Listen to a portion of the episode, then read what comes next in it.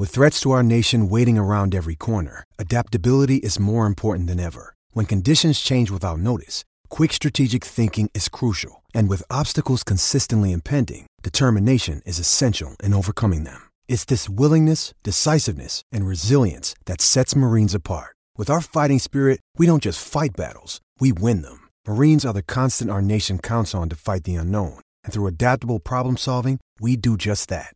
Learn more at marines.com.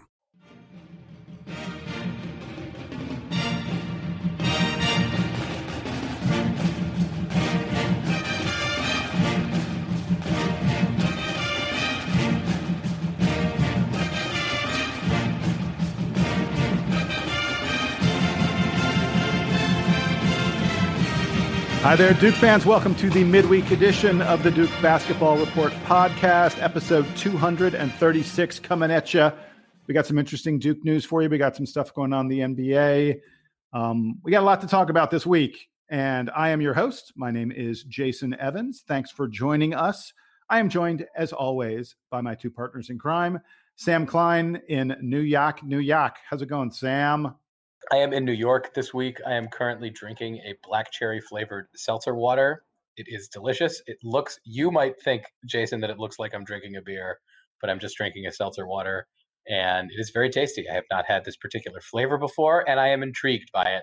I am currently dual screening with the Cardinals Padres playoff game, and it's Wednesday night. I know we're going to talk NBA Finals. The game one of the NBA Finals is coming on soon after this. So we will probably still be recording when that game tips off.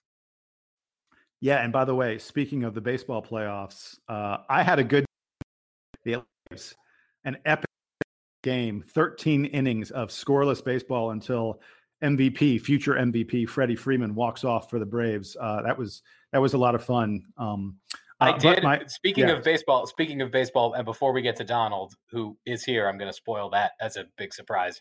Ooh. I received a text message today um, from somebody down in Durham who who randomly was sending me a video of a speech that I gave last year at Dain's Bar on 9th Street after the Nationals finished winning the World Series uh, I was at the bar. I, I do recall that that night I was at the bar with with a number of friends. I do not recall what I said, so it was nice to get uh, th- this video of this speech that I made. Most of it was incoherent anyway, and and my voice was incredibly hoarse. But um, anyway, there were good times last year in baseball for me, so I remember them fondly, or don't. and as Sam spoiled for you, like you didn't know, Donald Wine is also with us. How's it going, Donald? Uh, so my setup is not as cool as Sam's. I do not have a uh, blackberry, cherry, whatever salsa water. Uh, I I was actually thinking about getting some. Uh, I don't have any in the crib right now. Uh, I have been without internet for the last six days. I'm sorry, seven days. Tomorrow will be eight. It's supposed to be fixing tomorrow, so I am doing this on a mobile hotspot from my phone to my computer. Uh, this is a wild setup. While I'm doing that on my other iPad, which also is running on data because I, again, have no internet, I am watching a different set of playoffs. I watched baseball earlier today. Right now, I have my Detroit City, who are in the playoffs of the NISA fall tournament. They are playing the LA Force right now. They're up right now. So hopefully that keeps going. And hopefully I can do all of this without any issues with regards to my data kicking out. So, uh, everyone out there, if I have any issues uh, with audio quality, I apologize in advance. But let's get to some basketball. Donald, yes, let- do you want us? Donald, do you want us to like Venmo you for your internet bill for this month? Because I feel like it's gonna be it's gonna be expensive. No, see what it happened was is they're gonna give me credit for all these internet days that I did not get, so my bill should be fine. Um, so you're just going to be the, you're going to be downloading everything this week. Oh, once once tomorrow, if they're not here by 10 a.m. tomorrow, uh, the sound that anyone on the East Coast hears feel it'll feel like a rumble. That's me heading to RCN's headquarters uh, in DC to give them a piece of my mind. I gave them a little piece, a little taste of what they're going to experience yesterday. But if they're not here tomorrow at 10 a.m., there will be hell, and it will be. Uh, it's gonna be it's gonna be something must see TV. It's gonna be the biggest fight you'll ever see. It's gonna be me versus RCN, and I guarantee you, RCN is not gonna win. Okay, so with that in mind, let's actually get to the content of this podcast. What are we talking about? Yeah, so what are we talking about? We're talking about some basketball scheduling. Uh, Sam mentioned this last episode. We love speculating about the schedule. And we heard a few weeks ago that there was this sort of breathless word that came out of Durham that Duke was scheduling this special social justice kind of thing. And we didn't know the teams. And we speculated that maybe Howard would be one of them. And we were naming like other high powered teams across the country. We named Creighton and Villanova, Gonzaga. You know, we were picking out big names because we were sure this was going to be a huge, huge to do. Um, we were right about Howard coming to it, and we celebrated Donald's correct prediction that that Howard would be one of the teams in this tournament. Well, today came news, not official, from Jeff Goodman, but Jeff Goodman has really good sources. Jeff Goodman says the other teams in this special cool tournament are Elon and Bellarmine. Now, I, I, don't want you all to have to go look it up, so I looked it up for you. Bellarmine is new to Division One. This is a team that had been in Division Two, and this year is their first year as a Division One basketball program. By the way, they are a stud Division Two program. They've they made four Division Two Final Fours this decade, and they won the Division Two national title in 2011. But still, we are going to be playing Elon and Bellarmine. Howard will also be there, but we won't be playing Howard. Um, uh, and by the way, I think the reason Elon is part of this, guys, do you guys remember the name Mike Schrag? Mike Schrag was Duke's director of basketball operations from 2002 to 2008. He then left to be an assistant coach with Johnny Dawkins at Stanford but a deep connection to the Duke program. Mike Schrag is the head coach of Elon. So I need you to just I, wait, wait. It's it's Mike Schrage. Is it Schrage? It's Schrage. Yeah. It's he also, he, it's, it's also, also Elon. Elon and Bellarmine.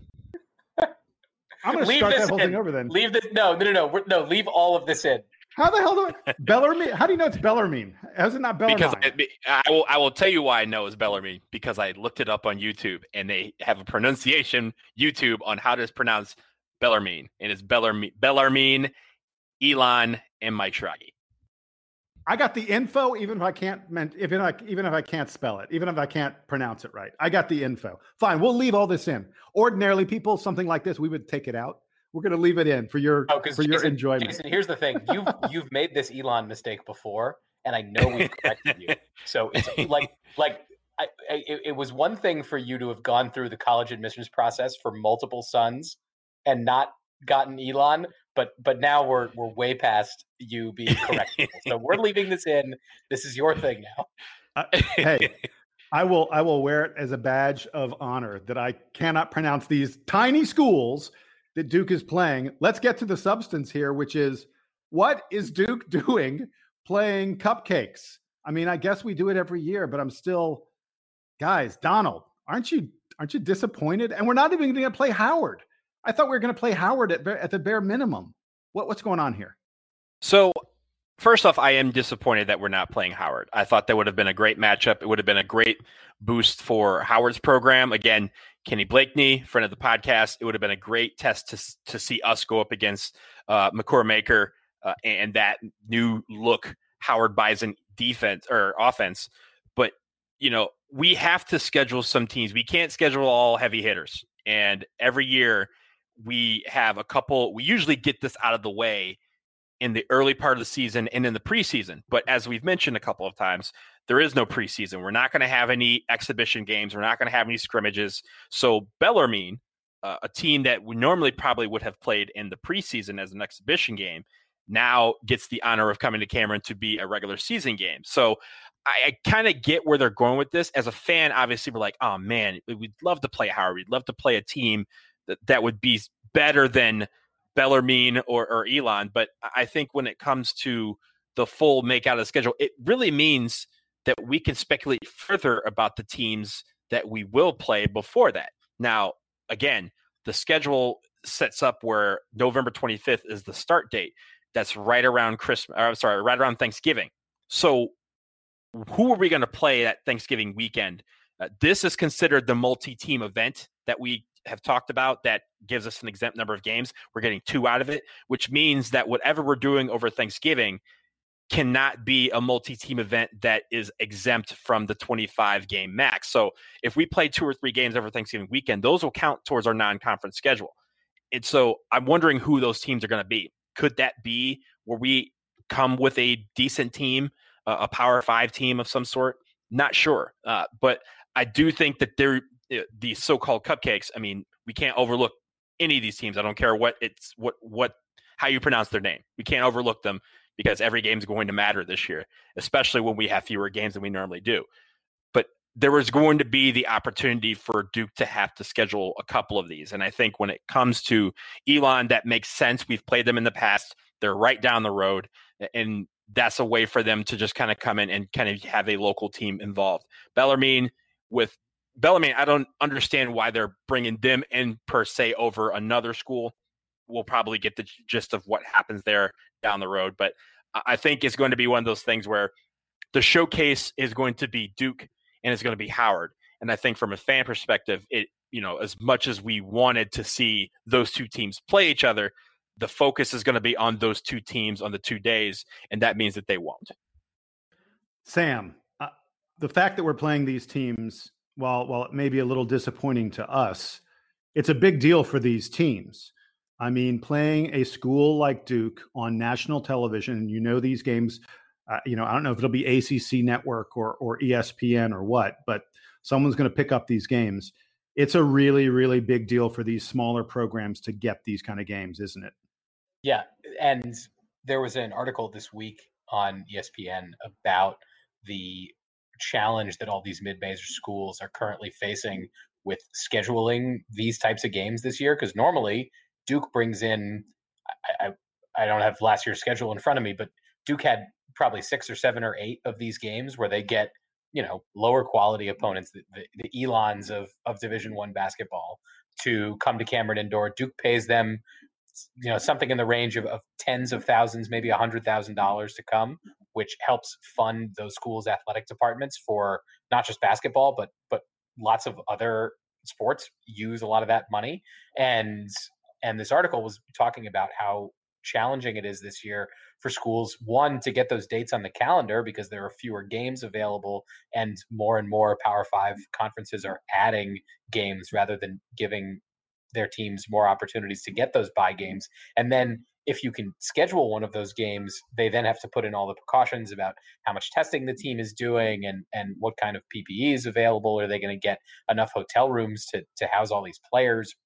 So all of these are factors that are that are really limiting the ability for big schools to play small schools. So yeah, it is it is great for Howard and Elon and Bellarmine to uh, be able to get these games in for Duke because guys, given the the limitations on the schedule this year, these might be like the only cupcake games that, or, or some of the only cupcake games that Duke is able to play, and and that is not that's not because Duke doesn't have the the money to support that sort of thing. That's because there aren't any more games left in the schedule. They have to play 20 ACC games. They have to play Michigan State in the ACC or in the Champions Classic, and they have to play a, a still yet to be determined Big Ten school in the ACC Big Ten Challenge. So we are running out of games to to put into a limited schedule for this year. And you were exactly right. By the way, I, I, went and looked at the at last year's schedule. Duke did have seven small programs. Um, you know, by very definition, mid-major and and even smaller than mid-major, who came into Cameron Indoor Stadium last year to to to to mostly get their butts kicked, except for Stephen F. Austin by Duke. Uh, and and yeah, it's it's it is the lifeblood of these programs to to get games like this. It is, you know, it's the difference in whether or not some of these programs are able to survive. And and I fully think, especially with the connection that Duke has to to the Elon program, that, that it's very possible that we realized that by bringing them in, we were we were really helping them out. We were we were perhaps you know saving the, those programs from some real really really difficult times by, by I mean, giving them a little be, bit extra money. That that one game might pay the coach's entire salary for that year. The at least the head coach's salary for that year. Uh, uh, probably not. Maybe uh, probably an assistant coach, not the head coach. Couldn't quite get there on that. I, I, don't know. I don't know how much you pay a, a, a head coach in in lower level Division One. Donald, wrap this topic up for us. So the other thing about this is even with us playing Elon and Bellarmine, we're still going to have a pretty decent non-conference schedule. And I dare to say, uh, of course, we we can speculate on this. It could be among the best in the country because again, everyone is ham- hamstrung by this rule of having you know five or six max non-conference games. So all of these other teams, I mean, and we normally have a pretty decent non-conference schedule when you add in the Champions Classic and the ACC Big Ten Challenge and whatever tournament early season multi-team event that we end up doing. There's no ex- this is not the exception here. So we're going to have that. We're going to have a little bit of a balance, but at the end of the day, this is all of these teams in college basketball are going to have some of these games because they have to play each other. And at the end of the day, when we're talking about the NCAA tournament and the metrics surrounding it with the net and Pomeroy and all this stuff, the 20 game ACC schedule is really what's going to set us apart from the rest of the ACC. And with all the other conferences, only uh, some conferences are only doing conference games. So we really have to know that this non conference schedule is only going to help us, it won't hurt us.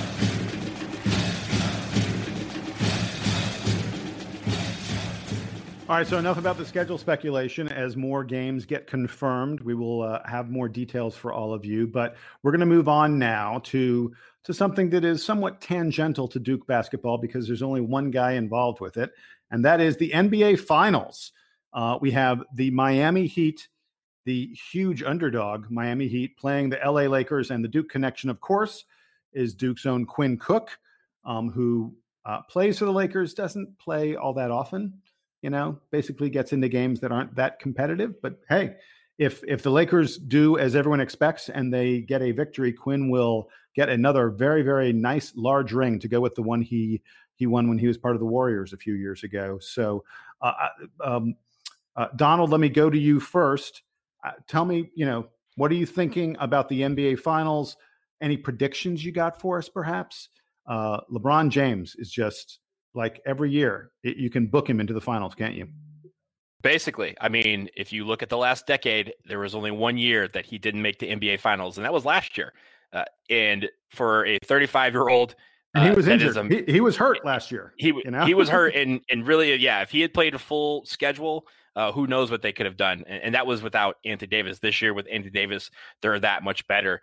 Uh, listen, with this playoffs, it, it's easy to say the Lakers are going to run away with this. And I'm one of those people who are like, yeah, the Lakers are the better team.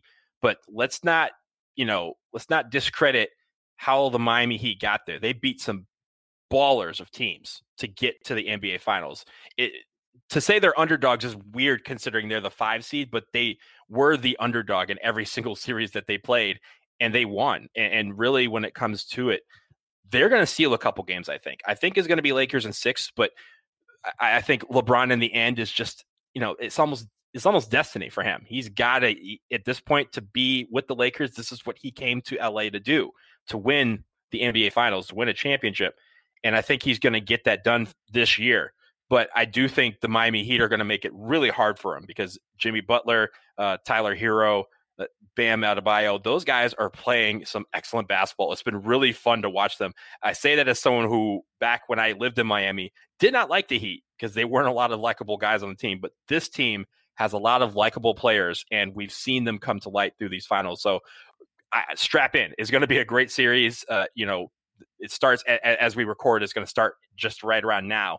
Uh, but when we kind of watch this series and kind of think back, it will be what I think a great culmination to what has been an incredible restart of basketball inside the bubble in Orlando. And I think the NBA has a lot to be proud of. But to have these two teams face off for the title, I think really sums up what this season has been about guys who can play basketball and play it well when it counts. So I think the Heat have more depth.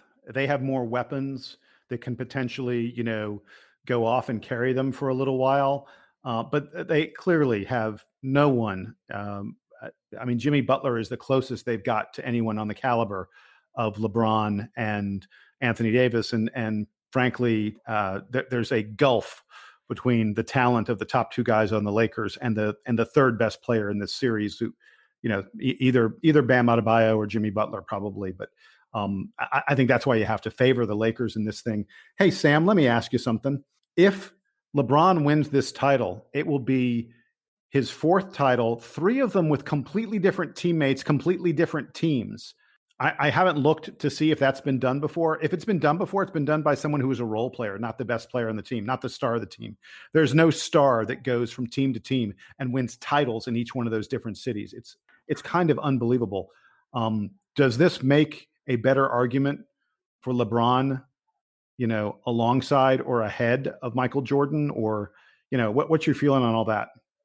I think it is remarkable the way LeBron has reinvented himself so many times in the NBA. You know, from from the time he he came up in 2003 and and made it to the finals just a few years later with the Cavs for the first time, and then going to the Heat, back to the Cavs, and now on the Lakers. Whereas you said he's had completely different sets of teammates. I mean, there is nothing.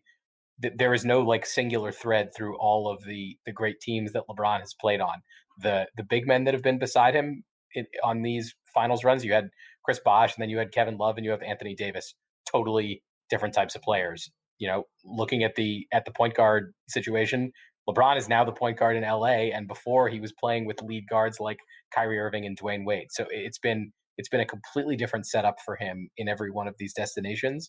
And yeah, I, I Donald said it before. If if it's any time in the last ten years and LeBron James is healthy, he's in the finals.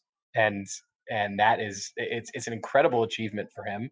And yeah, I th- I I think that if he wins it here, sure, why not? I, I think he's I think he's the the greatest basketball player we've ever seen. The fact that he's doing it, he does it so consistently, and that he's at this age, he's still he's still the best player on the court when when he's healthy. Because obviously he wasn't last year, but when he's healthy, he's he's better than everybody else, and there's like no question about that. I did want to make sure that we noted that although the Heat have no players on the floor who are Duke guys. Shane Battier is in the front office. So if you want to feel good about rooting for either team in this series, yes, Quinn Cook is on the bench for the Lakers, but Shane Battier is in a suit for the Heat. So some Duke guy is getting another ring this year, although it's somebody who's already won an NBA championship and won an NCAA championship. So we're not really spreading the love around too much.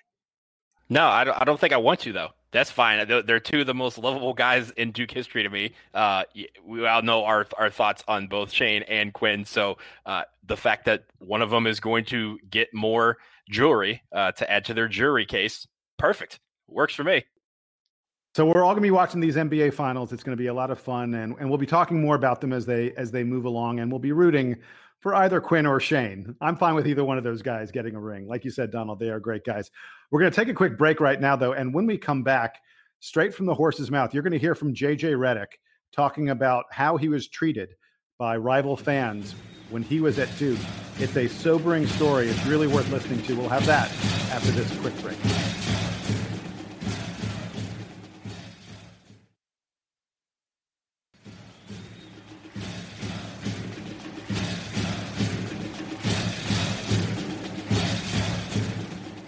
Okay, guys, we are back, and uh, like we just teased, like I just mentioned, uh, JJ Redick had a had a very interesting piece of sound that we want to play for you. Th- this comes out of JJ's podcast. He has a, uh, you know, JJ. W- we are podcasters, but we are sort of amateurs compared to JJ. He is one of the great podcasters around, and he has a brand new podcast which is called "The Old Man and the Three. By the way, that's like one of the greatest names I've ever heard for a podcast. The Old Man and the Three. That is a that's just so perfect for JJ Redick. But as his guest on one of the first episodes of this podcast, he had Grayson Allen. And he and Grayson got into a conversation about who was more hated because both of these guys really had to endure a ton of abuse when you know when they were at Duke. Um, each of them were the uh, the focal point of the entire universe of college basketball hating on Duke players. And I want to play a little piece of sound for you. I will warn everybody there is explicit language in this. JJ unfiltered is what you're about to get. But this is JJ Redick. He doesn't identify the team that he's talking about, but you can tell. I think you will know that it is the Maryland Terrapins. He's talking about a game his sophomore year and what he was what it was like, how he was treated by the Maryland fans. It's a very interesting conversation. Have a listen to that, and then we'll talk about it. I, I want to share in one game my sophomore year. These four things happened in one game. Okay.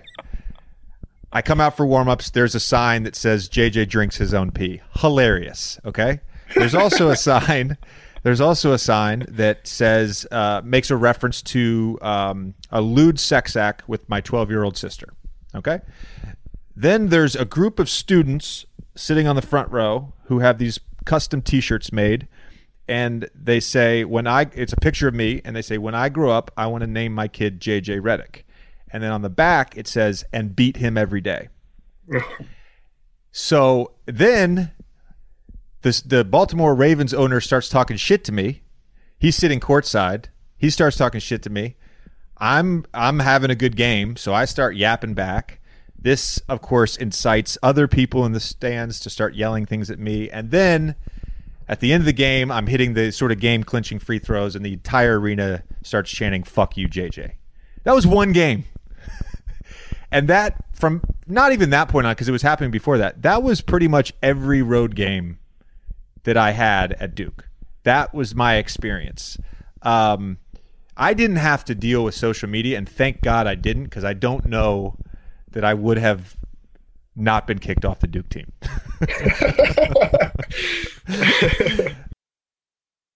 All right, so uh, I mean, wow, you know, I, JJ points out the reason, by the way, JJ is talking about social media there at the end is because Grayson Allen says that he had it worse, that he was more hated than JJ because of social media. That Grayson points out that you know there was this universe that allow of social media that allowed people to actually reach out and somewhat interact with him and interact with people around him, people that knew him in a way that that they sort of couldn't with JJ. But they both agreed that JJ had it way worse when he went into the stadiums when he you know actually had to be in person in front of the fans and and that's what prompted JJ to tell that very sobering story Donald I, you were there at the time so to speak i mean th- these are your years when you were at Duke tell you know give me a little reaction to what we just heard from JJ Redick about the way he was treated I can attest to every single syllable that that man said on that little clip uh, about how he was treated night in and night out in every single arena. And honestly, he he kind of he kind of fell short. What he saw in the arena was one thing, but that man had to live that anytime he left Duke's campus. I don't care where he went. If he went to Walmart, if he went to 9th Street, if he went to Franklin Street, it does not matter. That man was getting just tormented all over the place by everyone. And yeah, there was no social media back then, but we did have AOL Instant Messenger. And let me tell you, I had some friends who whose AOL Instant, AOL Instant Messenger, their away messages were about JJ Redick. They had never met the child. But listen, like when it comes to Grayson, he he had it bad. It, mostly it was on the internet. Like like he said, it wasn't a lot in the stadium that he had to deal with. I mean, I went to a lot of games on the road uh, that in that Grayson was playing in. He didn't get the torment nearly as much as JJ Redick did. JJ Redick could be in a neutral site. He could have been in a Baskin Robbins. It did not matter. That man was hated on wherever he went, and every shot he took made people more angry at him because every shot he made went in. So uh, that is the sort of thing that you, you kind of look back and if there was social media when JJ was around, how much worse it would have been. And maybe it would have been less in the stands and more on online, but that man had it worse than just about anybody I've ever seen in my life. JJ came to Duke right around when Facebook was proliferating around college internet. And then by the time he graduated, it was, I think, like basically every high school and college student had Facebook. So it was very early internet. I was in high school in Maryland at the time that JJ was in college. So I may not, I, I don't think I went to as many Duke games as, as Donald did during that time, but I certainly remember it because I grew up about 25 minutes from College Park and I was a big Duke fan in high school. So all the things you can imagine all of the things that people would have been saying to JJ Redick on Twitter if he had played at Duke in 2015. They were saying all of those things to me at school in in those years. So I heard all of the disgusting things about JJ Redick and I I loved JJ Redick in in college. He was definitely my favorite player when he was at Duke. So uh, I, I I remember all that vitriol, although it, it, didn't get to appear on the internet the same way that it did for Grayson Allen. And yeah, I, I like I, I remember there also being a story about JJ Redick's phone number leaking out to like some Maryland fan got JJ Redick's phone number and they were calling his his cell phone all like the night before the game or they were calling his hotel room like all all, all the those like kinds of pranks everything was was pulled on him. So uh, it was a fun conversation though. It was kind of fun to to relive all those memories because for the most part those guys got the better of the teams that they played and and and the crowds didn't get to them i will say when it comes to uh, that particular game in question i will never forget this because that game is actually the first time that maryland fans were called out for being maryland fans and they were called out by one of their own. It was Scott Van Pelt, and it was immediately uh, just like they do now. Uh, when you have a big college game or a big NBA game, it immediately shifted to Sports Center right afterwards. So when they do the, the yeah, I guess we we're playing the clip so we can say it. when they scream "fuck you, JJ," that is something that was caught on on the broadcast. So if you were watching that game, you could hear it. Scott Van Pelt after the game on Sports Center just ripped into Maryland fans. And again, he's an alum. And he said, guys, you guys are screaming at this kid. You're calling his sister things. You're calling his his mother things. You're screaming F you, JJ. The man dropped 26 points on you, got the win, and left. And you guys are the ones that look like idiots. And it was the first time that anyone had really said, Maryland fans, you need to do better. And it was Scott Van Pelt who did that. And that man is is, you know, without reproach. The man can do no wrong in my mind because he was the first one to call out Maryland fans for what they were. And it's something that we had talked about. I mean, again, Gone in 54 was my freshman year. And that was, you know, they threw batteries and, and knocked out Carlos Boozer's mom in the stands with a water bottle. The, eh, this is JJ sophomore year. That's my senior year. So all four years of my college career, we had to go through the tormenting by Maryland fans. Players had to do that, and nobody was everyone was like, "Well, it's Duke. You guys should handle it." Scott Van Pelt. This game was the turning point where Scott Van Pelt and others said, "You guys cannot do this anymore." By the way, it's worth pointing out. You you mentioned JJ had 26 points in that game. I went back and looked it up. Duke won that game 68 to 60. So JJ had 26 of these 68 points that Duke scored, almost half of our points. I mean, those Maryland fans, they can chant all they want. They can wear offensive t shirts and have crazy signs all they want. JJ owned them. Period. End of story. They can chant all they want. You know where they were chanting? In the parking lot, going home after a loss.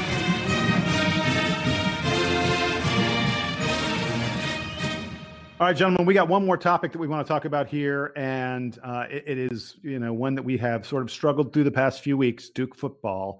We have a game coming up this weekend against Virginia Tech. Now, it's worth noting that we're not really sure who's going to be playing for Virginia Tech because this past weekend they had more than 20 players who missed the game that they played against NC State uh, because they had coronavirus. And we have no idea how many of those players will have recovered enough to be able to play in this game. We don't know if there are other players on the Virginia Tech team who have gotten coronavirus since then who will also not be allowed to play. Um, it, by the way, it wasn't just players. The the defensive coordinator, Justin Hamilton, who is the defensive coordinator for Virginia Tech, he was also out because he had coronavirus. It infected not just the players, but the coaches. Of course, it didn't matter because Virginia Tech just absolutely gobsmacked NC State. They won. They, they uh, I got what was the final score? Uh, they won 45 to 24. They won 45 to 24 over NC State. They raced out to a 17 to nothing lead. This was a you know big win for the Virginia Tech Hokies.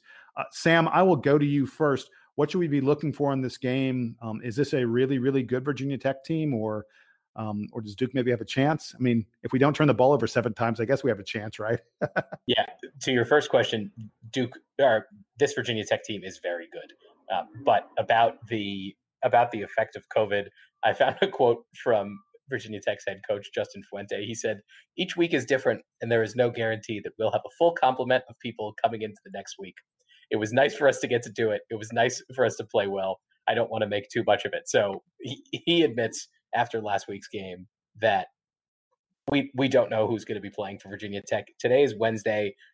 They have at least one more, if not two more, rounds of testing before the game on Saturday. So we have we have no idea how decimated their team is going to be. If they bring anything like the set of players that they brought last week because many of the many of the players were already out last week. If they bring many of the same players, it's going to be a tough day for Duke. Virginia Tech is really able to move the ball. They have multiple guys that they can slot in at quarterback and and a strong um, strong offensive skill player roster over there.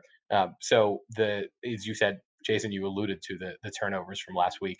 Duke cannot turn all these red zone trips into turnovers. And if that means that Chase Brice needs to sit out a few possessions to allow Gunnar Holmberg to to you know take the helmet quarterback, so be it. Because Duke can't afford to to leave the red zone without touchdowns this week against Virginia Tech, and and those series where Virginia Tech is on offense and Duke is on defense is going to be uh, should be you know good against good as far as like the, the, the quality of both of those sides for for the respective teams. But yeah, it, it's going to be another tough week for Duke. Virginia Tech obviously you know had a had a game last week where they were shorthanded, but they've still only had one game this year. This is Duke's fourth match, and and they're they're fourth in four weeks, and they they appear to be on their heels at this point. So uh, don't hold out a ton of hope, but but you know maybe maybe COVID will will come in handy for Duke one of these weeks. So, by the way, one thing that I think may motivate uh, Virginia Tech at least a little bit, um, arguably, the last best game that Duke played was September of last year against Virginia Tech, where we absolutely destroyed them 45 to 10. It, it, it's as good a performance as we saw from the Blue Devils last season. I am sure Virginia Tech remembers that game and, and how badly Duke spanked them. Um, it, it was even worse than 45 to 10. I, if I remember properly, Virginia Tech's touchdown that they scored was very late in the game. Um, we were absolutely destroying them. So they, they probably feel extra motivation to to take on Duke and and get some revenge for last season. Donald, what's your feeling about this game? I mean, I think we need to show who we really are. We haven't seen a really good string of Duke performance in a game so far this season. We've we saw flashes of of brilliance uh, against Notre Dame, and that was really it. But when it comes to Virginia Tech, I, I can't really comment on what Virginia Tech's doing because, as Sam noted, we don't know who's going to be playing on their side. They could show up with 11 guys, they could show up with 100. We don't know. But when it comes to us, I know that the running game needs to be better. The we need to take care of the football and on defense we can't give up big plays. That's how we beat them last year. That's how we smoked them last year. Is that we had a lot of big plays. We any any time they wanted to try and move the ball, we we stuffed them, and we had the momentum when we took the ball and we shoved it down their throat every single possession. We have to be in that mentality. But really, when it comes to this, I said this before. It's a gut check time for our Duke Blue Devil football team. We have to make sure that we come out the gates rolling because if we don't, Virginia Tech will punish us. And we don't want to enter, we don't want to go into next week 0 and 4. We are already at the bottom of the ACC. We want to get off of the cellar. And this is the way to do it by coming out and really going after a Virginia Tech team that probably is looking down at us saying, oh, these, this team is, is a walkthrough. So let's make sure that we take care of business. Hold on to the football, please. I don't want seven turnovers. I don't want one.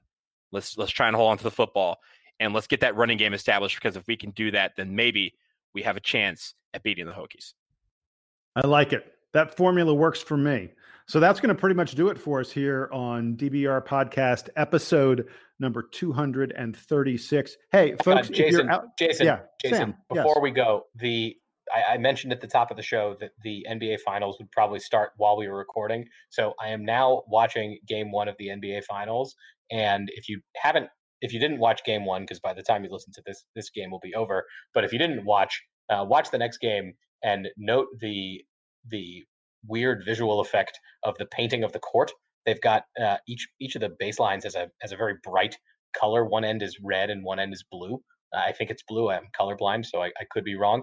But um, it, it, has a it has a very strange effect when you watch it on TV. Anyway, uh, hope everybody's watching the NBA Finals. That was it for me.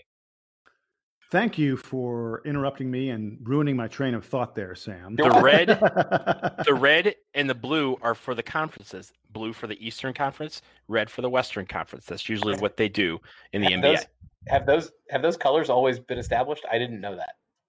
Uh, again, they have again, been though, over the years, but not for the. They haven't been on the court for the playoffs. This is the first time you will have seen them inside the bubble. Well, remember that the court is the same for everybody, which is a brand new occurrence, you know, this time because of the bubble. So they can do all kinds of funky stuff with it that ordinarily they wouldn't do because it, the court is presumably owned by different teams. Now it's owned by Disney and the NBA. But anyway, all right, enough about the basketball court. We're going to say goodbye. But before we say goodbye, as I was about to mention, please like and subscribe. Reach out to us via email. Our email address is dbrpodcast at gmail.com. Hey, and you know the other thing you can do? Leave a review. I'm going to start looking at, at the reviews that we get, and we'll read some of the really good reviews on this on this podcast so you can be famous if you leave us a good positive review. If you leave us a bad review, I'm just going to ignore it. That's that's just the bottom line. But uh, for Donald and Sam, I am Jason. Thanks for being with us again. We'll be back this weekend. We'll be talking about how the football game went, and I'm sure we will have plenty of basketball news. Every time we think there isn't going to be basketball news, there is basketball news. So we always have something to talk about. I love it. It's good stuff. Anyway, that is it for episode 236. It is time for the Duke Band to play us out and take us home.